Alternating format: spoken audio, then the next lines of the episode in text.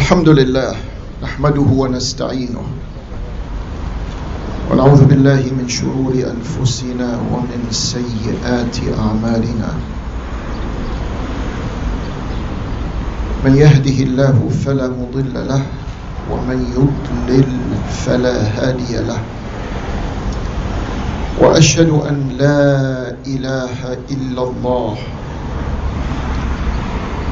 وحده بلا شريك. وحده بلا شبيه وحده بلا مثيل وحده بلا وليد. سبحانه وتعالى عما يقولون علوا كبيرا.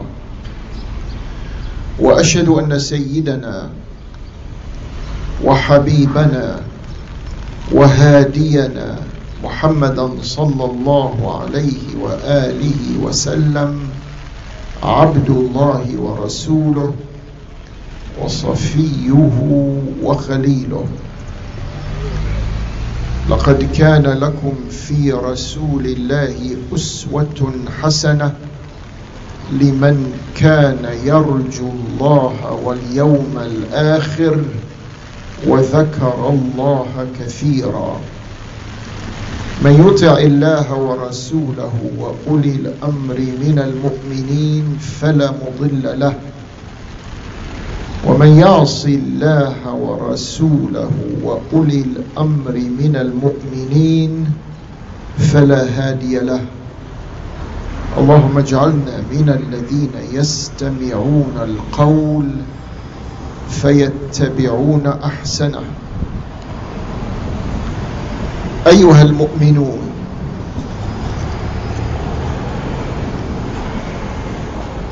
the assault on our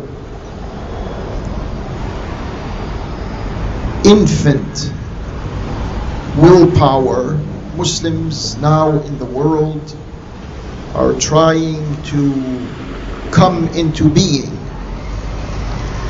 and it appears that everyone from every direction is taking their aim at us.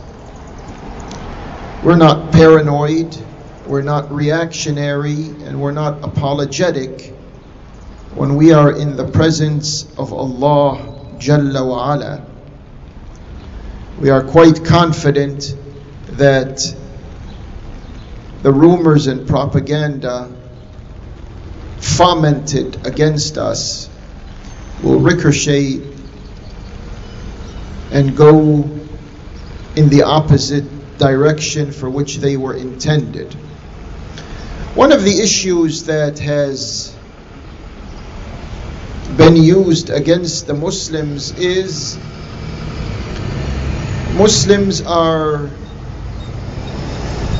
oppressive of their women folk their sisters, their daughters, their mothers, etc. we treat them, we are told, by a media that is hostile to us. We treat them with disrespect, if not with outright animosity. The recent case of genital mutilation that was in the news the past couple of weeks is just one demonstration of this fact, as if there is something in Islam that sanctions genital mutilation. There's nothing whatsoever. If it is a tradition of a certain culture in different areas of the Muslim geography that has nothing to do with Allah and His Prophet. The issue here is that there is an attack and an assault on us when it comes to gender relationship. And then when you look at other peoples and other religions in the world, you find that everything is fine and dandy. No one is criticizing the others for their misbehavior toward their women folk. Let me make it clear from the beginning that there are fanatics and bigots and a sense of discrimination among Jews and Christians and Muslims towards their women folk. But you wouldn't know this if you are tuned in to the media around. The big mouths that speak night and day concentrate on the Muslims as if we are the, only guilty society in the world when it comes to gender relations.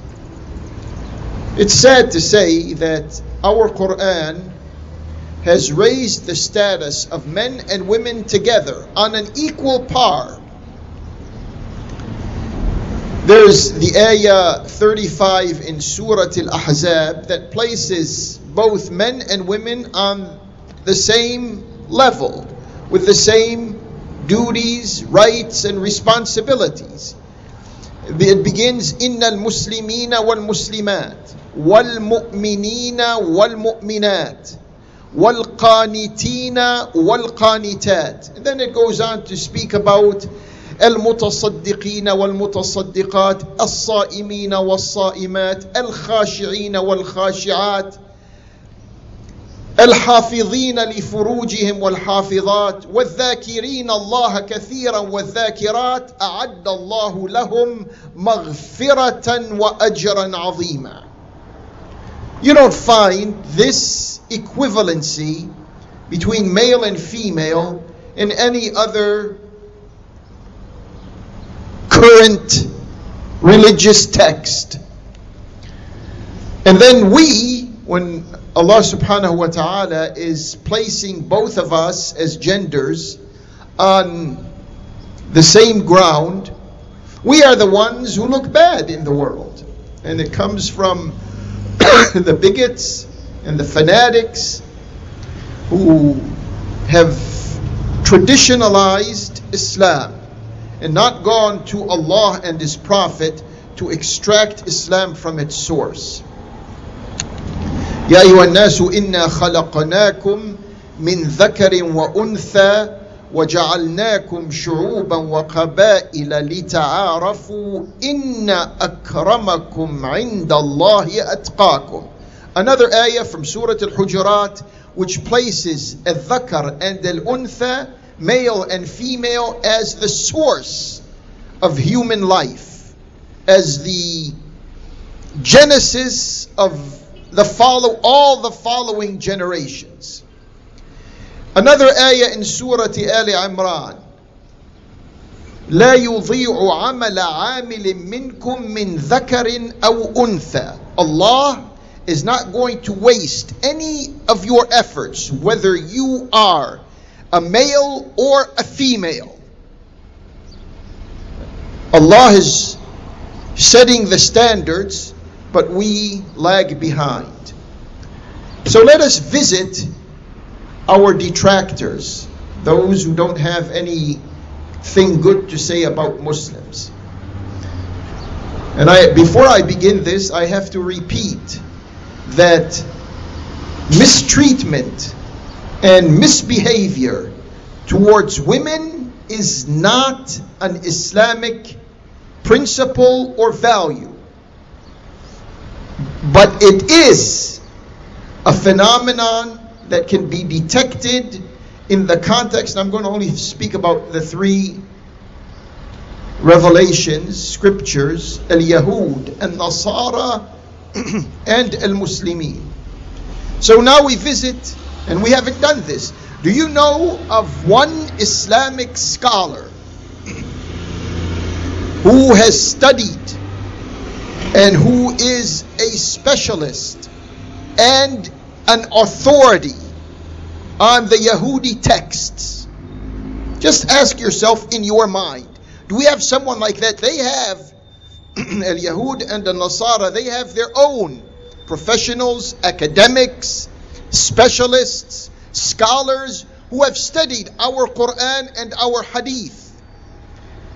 We don't have in response to that, our own scholars, our own intellectuals who have studied their revelations, their books of scriptures, their reference material, so that we can come out and speak to the world with a degree of enlightenment. Now, I'm going to take some quotes from the Talmud. The Talmud in the Yahudi context is like the Hadith in the Islamic context. Let's see what they say when it comes to gender issues. One of the statements from the Talmud, from the section called Yarushal, Yarushalami, it says, the words of the Torah should be burned and not given to a woman. Now, this doesn't mean all the Jews believe this. All Yahud subscribe to this. But it is there. And even in their society, they have the fanatics, the bigots, the fundamentalists, we call them whatever you want to call them, who treat their women in the same manner that they say Muslims treat their women. Another statement in the Talmud says, El the Gentiles, the slaves, women, perverts, and minors, their testimony is not acceptable. No one has read this in the mainstream media or tuned into this in the mainstream media. It is there. Of course, they'll come and they'll tell you Muslims have such and such a hadith against women. And I, I don't doubt you can pluck out some hadiths against women in our hadith literature. And that's one area that we have to work on. We have to filter this hadith literature from statements that are contradictory with the meanings of the Quran. Another statement in the Talmud Sadi Sidur Tafila. That's the section there in the Talmud. It says, Thank God that He did not create me as a woman. Another statement taken from them.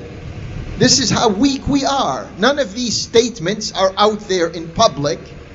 And obviously, they are not going to publicize such statements. But those whose houses of, are of glass should not be throwing stones. It says in another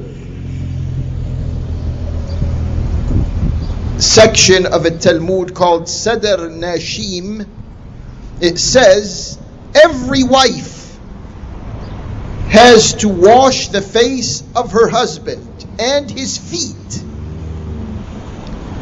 and should prepare his bed for him.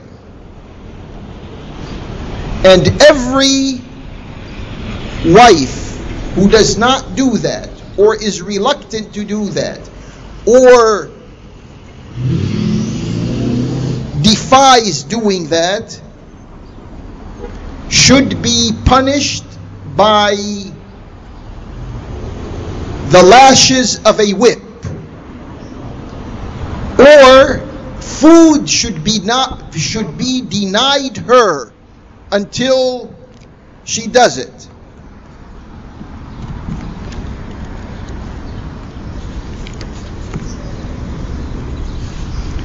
Another one of their statements, maybe the Yahud, they should have to filter their Talmud the same way Muslims have to filter their Hadith. Another one of these statements says, a girl may be given off to marriage at the age of three. Now, this doesn't mean that the girl gets married when she is three years old. This is my understanding of it. But she can be appointed to marry someone when she grows up, beginning when she is three years old. And in today's Yahudi religious context, a girl may get married when she reaches the age of maturity, which is 12 years old. This is in their book, in a Talmud. The age of maturity for a boy is 13 years old. Another statement taken from their reference, Talmud, from the same Sadr Nashim, which deals with matters of divorce and marriage and family affairs and all of these issues. Another statement says, A woman is a bag that is full of S H I T. No one hears that. That indicates what? The people who are in charge of the media know how to cover for their own.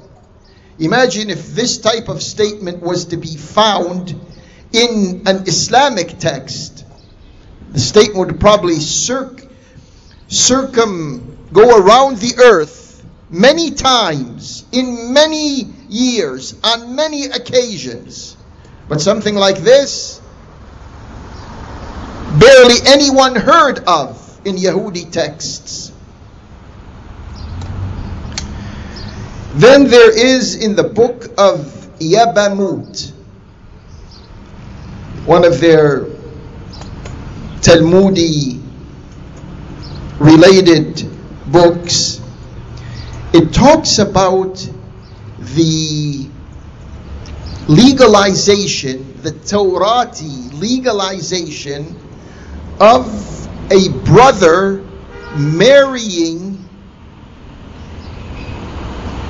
his wife's brother when his brother is deceased.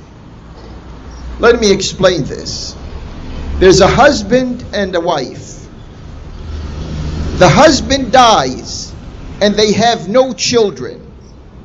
Then it becomes the responsibility of the deceased's brother to marry his brother's wife. And they tell you, tell us, that this is part of their religion. And if the brother refuses to do so, then the widowed wife goes to the seniors, the religious seniors, of the Yahudi community, rabbis or otherwise, and says,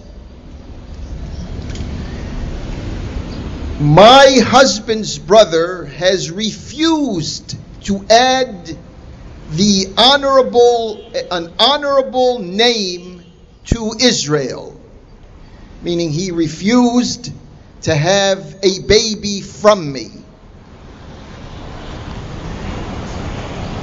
And if this brother of the deceased insists that he will never have an affair with his brother's wife, then the widow goes and takes off his shoe from his foot, spits in his face, and says, crying out, saying, This is what should be done with a man who refuses to have a child from his brother's wife. And they have a name for this. The the the the brother who's supposed to be the new husband is called Halisa, and the widow of the deceased husband is called Halusa. They have names for this.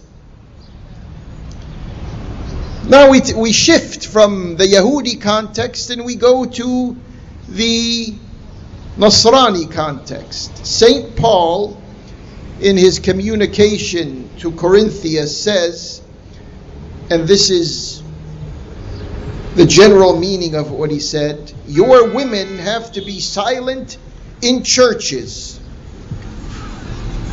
And if they want to learn, they ask their husbands at home.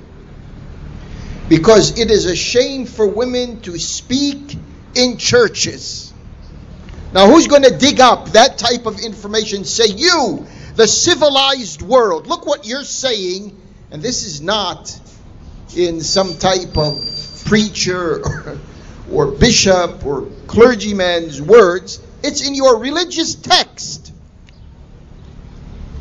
Another such statement says, O women, submit to your husbands. A woman's body is not hers, it belongs to her husband. What do you say? You out there who look at Muslims as if we are some type of wife beaters and wife haters. What do you say when you look into your own texts? Women, another one, women must remain sol- silent in congregation. now we come to our own context. The Muslim, this is a problem that cuts across religious lines. Come to our own context and we find that there are some hadiths, no ayat, some purported hadiths that make you feel as if a woman is a man's possession. The dowry in some cultures is like a commercial transaction. Give us the give the family of the bride the dowry and we will give you our daughter. Then the, the impression from some of these so called hadiths is that women are there to make children and are there to satisfy the man's sexual urge. A woman is a fitna. These are two words, they're in our Islamic vocabulary. and when you visit some of these so called hadiths, you understand that a woman is a fitna and a awra. She is a source of sedition and she's a private part. This, you can't trace any of these notions to Allah's book.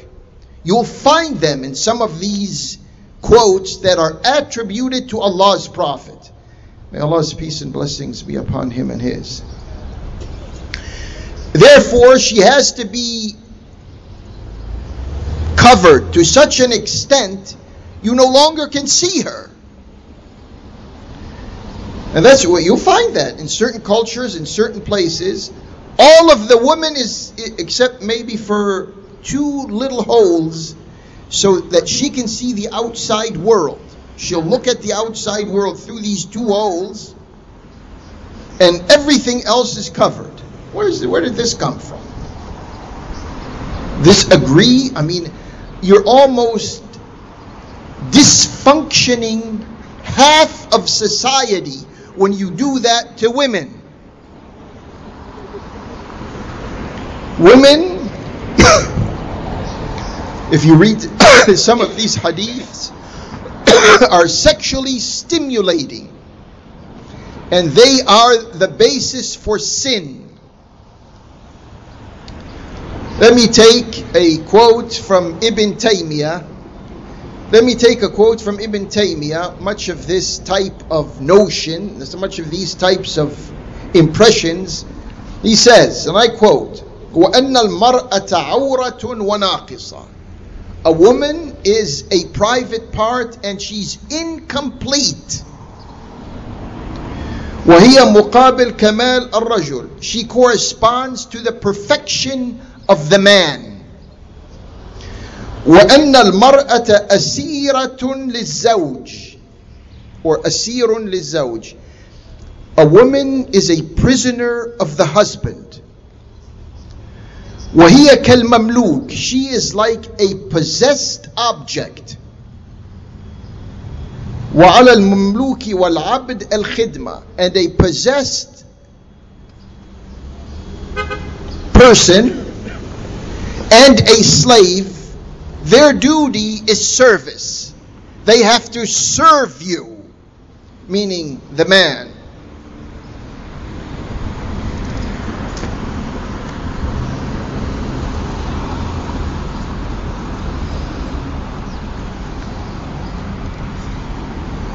Once again, we remind you of the ayat in the Quran that place men and women on grounds of equality. That, that doesn't mean they are the same.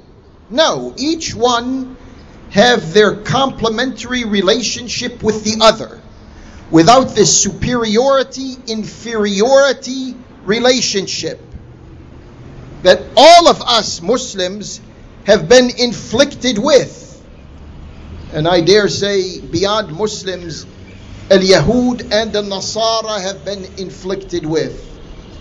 Read with me once again the ayah 35 in Surah Al Ahzab إن المسلمين والمسلمات والمؤمنين والمؤمنات والقانتين والقانتات والصادقين والصادقات والصابرين والصابرات والخاشعين والخاشعات والمتصدقين والمتصدقات والصائمين والصائمات والحافظين لفروجهم والحافظات والذاكرين الله كثيرا والذاكرات أعد الله لهم مغفرة وأجرا عظيما We defy any of these people who point the finger of shame at us, the Muslims, we defy them to come up with an equivalent verse in their own religion that can match this verse in the book of Allah around which there is no doubt and no confusion. أقول قولي هذا وأستغفر الله لي ولكم. ادعوه سبحانه وأنتم على يقين بالإجابة.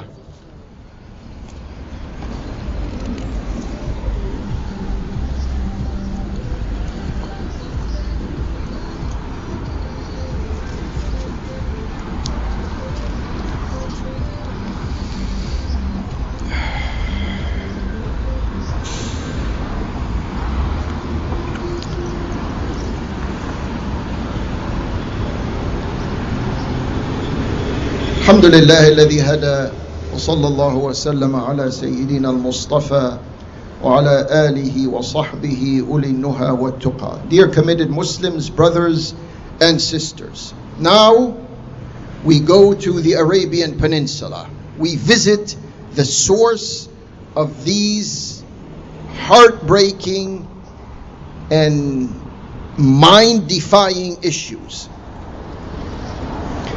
there's a had, quote unquote a hadith. They say there's a hadith. And this hadith, by the way, is in Sahih Muslim. It says, and this doesn't mean if we are critical of a few hadiths in Sahih Muslim, we're going to throw all of Sahih Muslim away. That's what some people think. When someone mentions something like this, is, oh, this brother doesn't believe in the hadith. You want, no, no, no, no. Stop where you are. That's not the case. There's one of these so-called hadiths. It says, إذا قام أحدكم يصلي فإنه يقطع صلاته الحمار والمرأة والكلب الأسود. Said if you begin your salah, if you commence your salah duty, that salah will be violated by the movement in front of you of a donkey or a woman or a black dog. And that word black is mentioned in one version of the hadith And in another version, the word black is not there, it's just the word dog. Where did this come from? When, when someone like that reads a so called hadith like that, isn't there some type of friction inside of you between the honorable and the honoring ayat of the Quran on one side and then a so called hadith that violates and that virtually stabs the dignity and the honor of womanhood. What is she? She's a companion of the devil to say that if she if she passes in front of you, your salah is annulled. Is she one of the four that cannot be trusted? Is she the one that brings a shaitan to a man and a woman when they meet? That's the notion there. If a man and a woman meet, it's the woman that brings the shaitan to their meeting. It's not the man, it's the woman. And the ayat in the Quran, if we were just, all I ask is when you don't read a lot, it's like you're drowning. Just read a few ayat and think about what you are reading. When we visit these ayat in the Quran that speak about Adam and his wife, the ayat are referring to Adam who is falling into sin, who is making the mistakes, who is disobeying Allah. وعصى آدم ربه فغوى Adam disobeyed his sustainer. And so he fell into sin. He didn't say his wife. Another ayah at the end of this narrative of Adam and his wife in paradise or in the garden. At the end of this, when Adam realized what he did, Allah subhanahu wa ta'ala says, فَتَابَ عَلَيْهِ Wahada." Allah forgave him. Allah accepted his repentance and guided him. Not, uh, uh, his wife Hawa, as hadith literature names her. Her name does not occur in the Quran. Doesn't mention anything about her. So why is this all Quranically subvert? Why is this these ayat in the Quran subverted by the type of inaccurate and malicious information that circulates in the public mind? There's another hadith in the Sahih narrated by on the authority of Abdullah ibn Umar radiyallahu anhu. This hadith says الشؤم في ثلاث المرأة والفرس والدار Pessimism or bad luck comes from three things a woman, a horse, and a residence. Is this? Can you place the meaning of something like this within the text, the Quranic text? And so when, when we begin to misunderstand our Islam, our Quran, and our Prophet, we begin to have fatwas.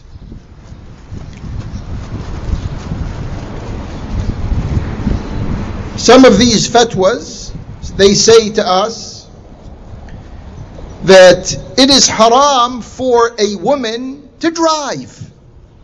Obviously, if you're reading this type of non Quranic quotes or statements, come and say, Yeah, I don't want a woman to drive.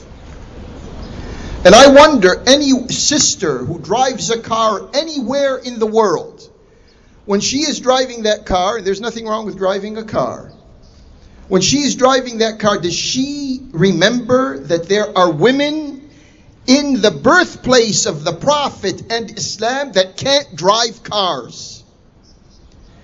And one of their one of the justifications for a fatwa like that is if she puts a seatbelt on, then she is going to expose her breast, or her breast is going to be visualized in a sexually stimulating way. Can you believe this? Can you believe a justification like this? And then another fatwa says a father, these are Muslims saying this, a father cannot be alone with his daughter. And what's the reason for that? Because the daughter may cause her father to fall into sin. These are the fatwas from Arabia. There is a fatwa by two of the sheikhs over there. Let me say their names Uthman al Khamis and Sa'd al Ghamidi. What did they say? They said that ladies and girls cannot use the internet.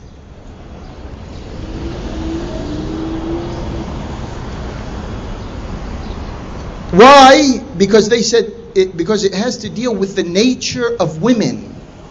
If they get on the internet, that type of sexual, sinful character in her is going to come out. So if she wants to use the internet, if anyone wants to accept the fatwas of these types of individuals, they say if she wants to use the internet, it has to be under the supervision of one of her mahrams. Because inside of her she has bad feelings and bad thoughts.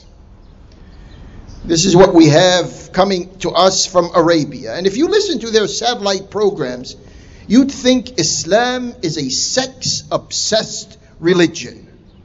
Astaghfirullah. And what do they do? They, they shield their population. You know, in Arabia, in Saudi Arabia, precisely, there are some satellite TV stations that are not permitted in that kingdom. And the first thing that would come to your mind, or oh, maybe these are the pornographic, because there are pornographic satellite TV stations. I don't know about that. But what I know about for sure is they've cut off satellite TV stations and over the internet, internet a particular newspaper because they are supportive of Hezbollah or Islamic Iran or Islamic self determination or Islamic independence or Islamic freedom, etc. Al Mayadeen, you can't watch it in that kingdom. Al Manar, you can't watch it in that kingdom. There is a newspaper out of Beirut called Al Akhbar. You can't access it on the internet. This is at a time when they have a minister. They created a ministry called the inter or a, a an office part of a ministry called the entertainment agency. That entertainment agency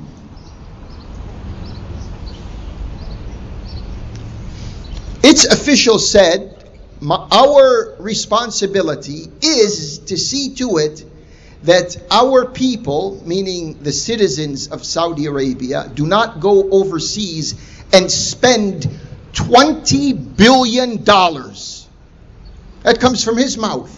They are leaving there, they're coming to Europe, the United States, Southeast Asia, Thailand, all of these entertainment areas of the world and they're spending $20 billion. This is at a time when they are forcing 20 million Yemenis to face starvation. They say one Yemeni is dying every 10 minutes because he or she could not find food to sustain themselves. This is the kingdom that has distributed its evil fatwas all around the world. And now it's Zionizing itself. Denmark, country in Northern Europe, has blacklisted six individuals because they promote hate speech. The two individuals from that kingdom in Arabia are Salman al Auda and Muhammad al Arifi. They happen to have Canadian, Saudi, Syrian, and American nationalities. The one from the United States is called Al Imam Kamal Al Makki. I don't know these persons, but this is these. This is some of the information that came across that obviously you will not read in your average newspaper or source of information. We have the foreign minister, the person who declared war against Yemen here in Washington, D.C., over two years ago. I quote him We are in dire need of Israeli military assistance to defeat Yemeni rebels. After all, we are historically cousins. And they come and tell you, why do you speak against Saudi Arabia?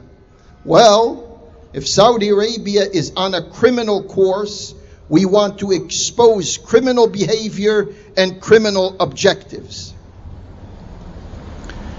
To just step out for a minute out of the Arabian Peninsula and go to three other places that the information obviously is not going to come to you through the regular channels of information. The first one is Morocco.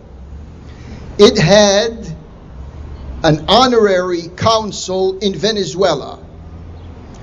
This council was poisoned and he died. They took him, they rushed him to the hospital. He couldn't survive. He had stomach issues after eating something. He was poisoned. Up until here, it's a normal story. but when you get to realize that this council from a Muslim country is a Yahudi. We don't have enough Islamic talent around to become councils or honorary councils in different parts of the world. The general who rules Egypt Sisi, said, and he said this as if he's proud of it. He said, I've been going and praying in the masjids for 30 years, but I did not and would not permit my children to go to these masjids. And he later on rationalizes this, saying, I don't know what they're going to learn in these masajid. And then we go finally to Lebanon. A, an ex prime minister in Lebanon, you know, our Palestinian brothers are on a hunger strike in their hundreds. They are on a hunger strike in Israeli or Zionist prisons. They've been on a hunger strike now for, I assume, over a week. The ex prime minister of Lebanon, his name is Salim al Hoss, he himself is on a hunger strike. Now imagine if we had responsible Islamic decision makers who would do the same thing. They would say, I'm a President so and so, Minister so and so. How many of them do we have in Muslim countries? They would say, We are also on a hunger strike. But when you have a Quran and a Sunnah that are not motivational, and you have this type of brainwashing happening every week in millions of masajid around the world, you don't have the right response to the wrong policies.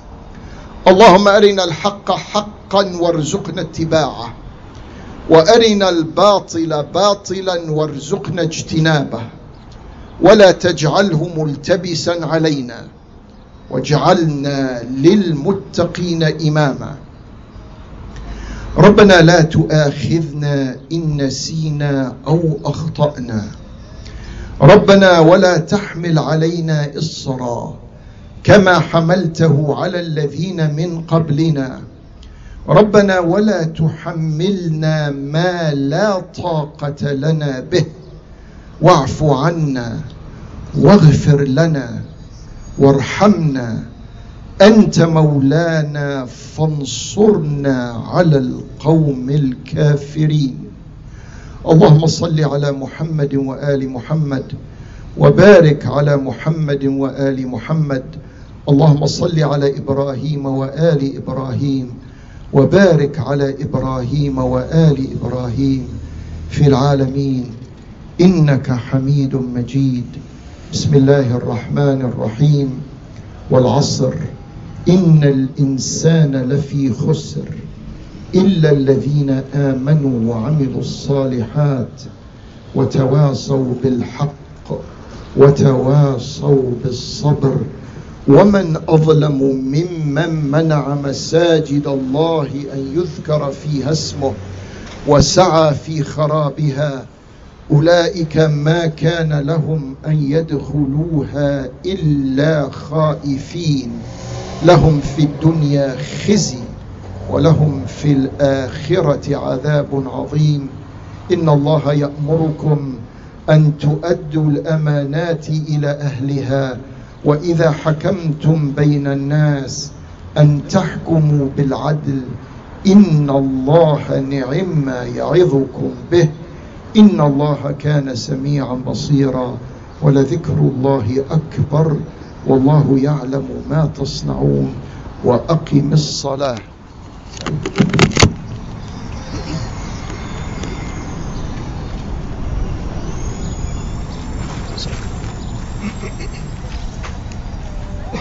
الله أكبر الله أكبر. أشهد أن لا إله إلا الله. أشهد أن محمدا رسول الله.